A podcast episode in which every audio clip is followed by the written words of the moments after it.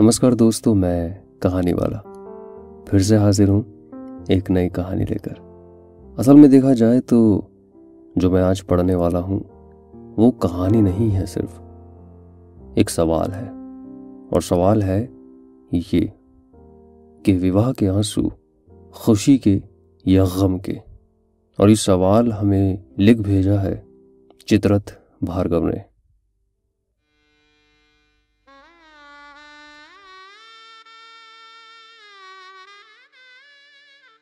शायद वह उत्सव का ही माहौल था। मैंने घर चौबारे की सजावट देखकर अंदाज़ा लगाया।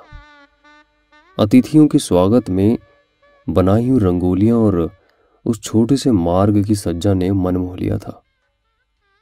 सीढ़ियाँ चढ़ा, देखा तो अंदाज़ा बिल्कुल सही साबित हो गया था। वह छोटा सा घर महल की तरह सजा था।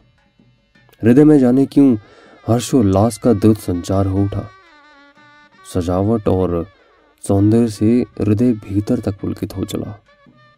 लड़की के पिता की मेहनत की खुशबू से घर आँगन महक रहा था मानो। न जाने क्यों कदमों में गति सी आ गई। तेज़ी से कदम बढ़ाकर मैं मंडप तक पहुँचा। सुसज्जित मंडप किसी मंदिर सा प्रतीत हो रहा था मानो। नवयुगल को मेरी आँखें ढूँढने लगी। निकट आते ही कदम रुक से गए। दुल्हन विवाह की लाल चोली में सजी हुई सिसकियाँ भर रही थी। पर ये विदाई का समय तो नहीं था। सब कुछ सब कुछ छिन भिन सा पड़ा था। वधु के पिता को किसी इज्जतदार भद्र पुरुष के पैरों में झुका पाया मैंने। उनकी आँखों से आँसू देखे मैंने। हाथ प्रभसा रह गया मैं। कुछ समझ पाता, इसके पहले ही मेहमानों और रिश्तेदारों की चर्चाओं की गूंज मेरे कानों में बढ़ने लगी। वर पक्ष की मांग को वधु पक्ष पूर्ण नहीं कर पाया था। विवाह टूट चुका था। लोग घरों को लौटने लगे थे। जैसा कि मैंने आपसे कहा कि ये कोई कहानी नहीं है, ये सच्चाई है, ये सवाल है।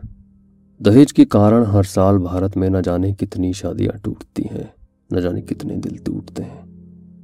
विदाई पर आने वाले आँसू दुल्हन की आँख से वक्त से पहले ही निकलने लगते हैं।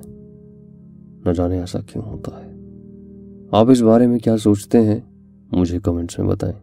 और अगर आपके पास भी कोई ऐसी कहानी है, सुझाव है, जो आपको लगता है कि लोगों तक पहुँचने चाहिए, या आपकी कहानी आपको लगता है कि समाज में बदलाव ला सकती है तो आप मुझे लिख भेजिए।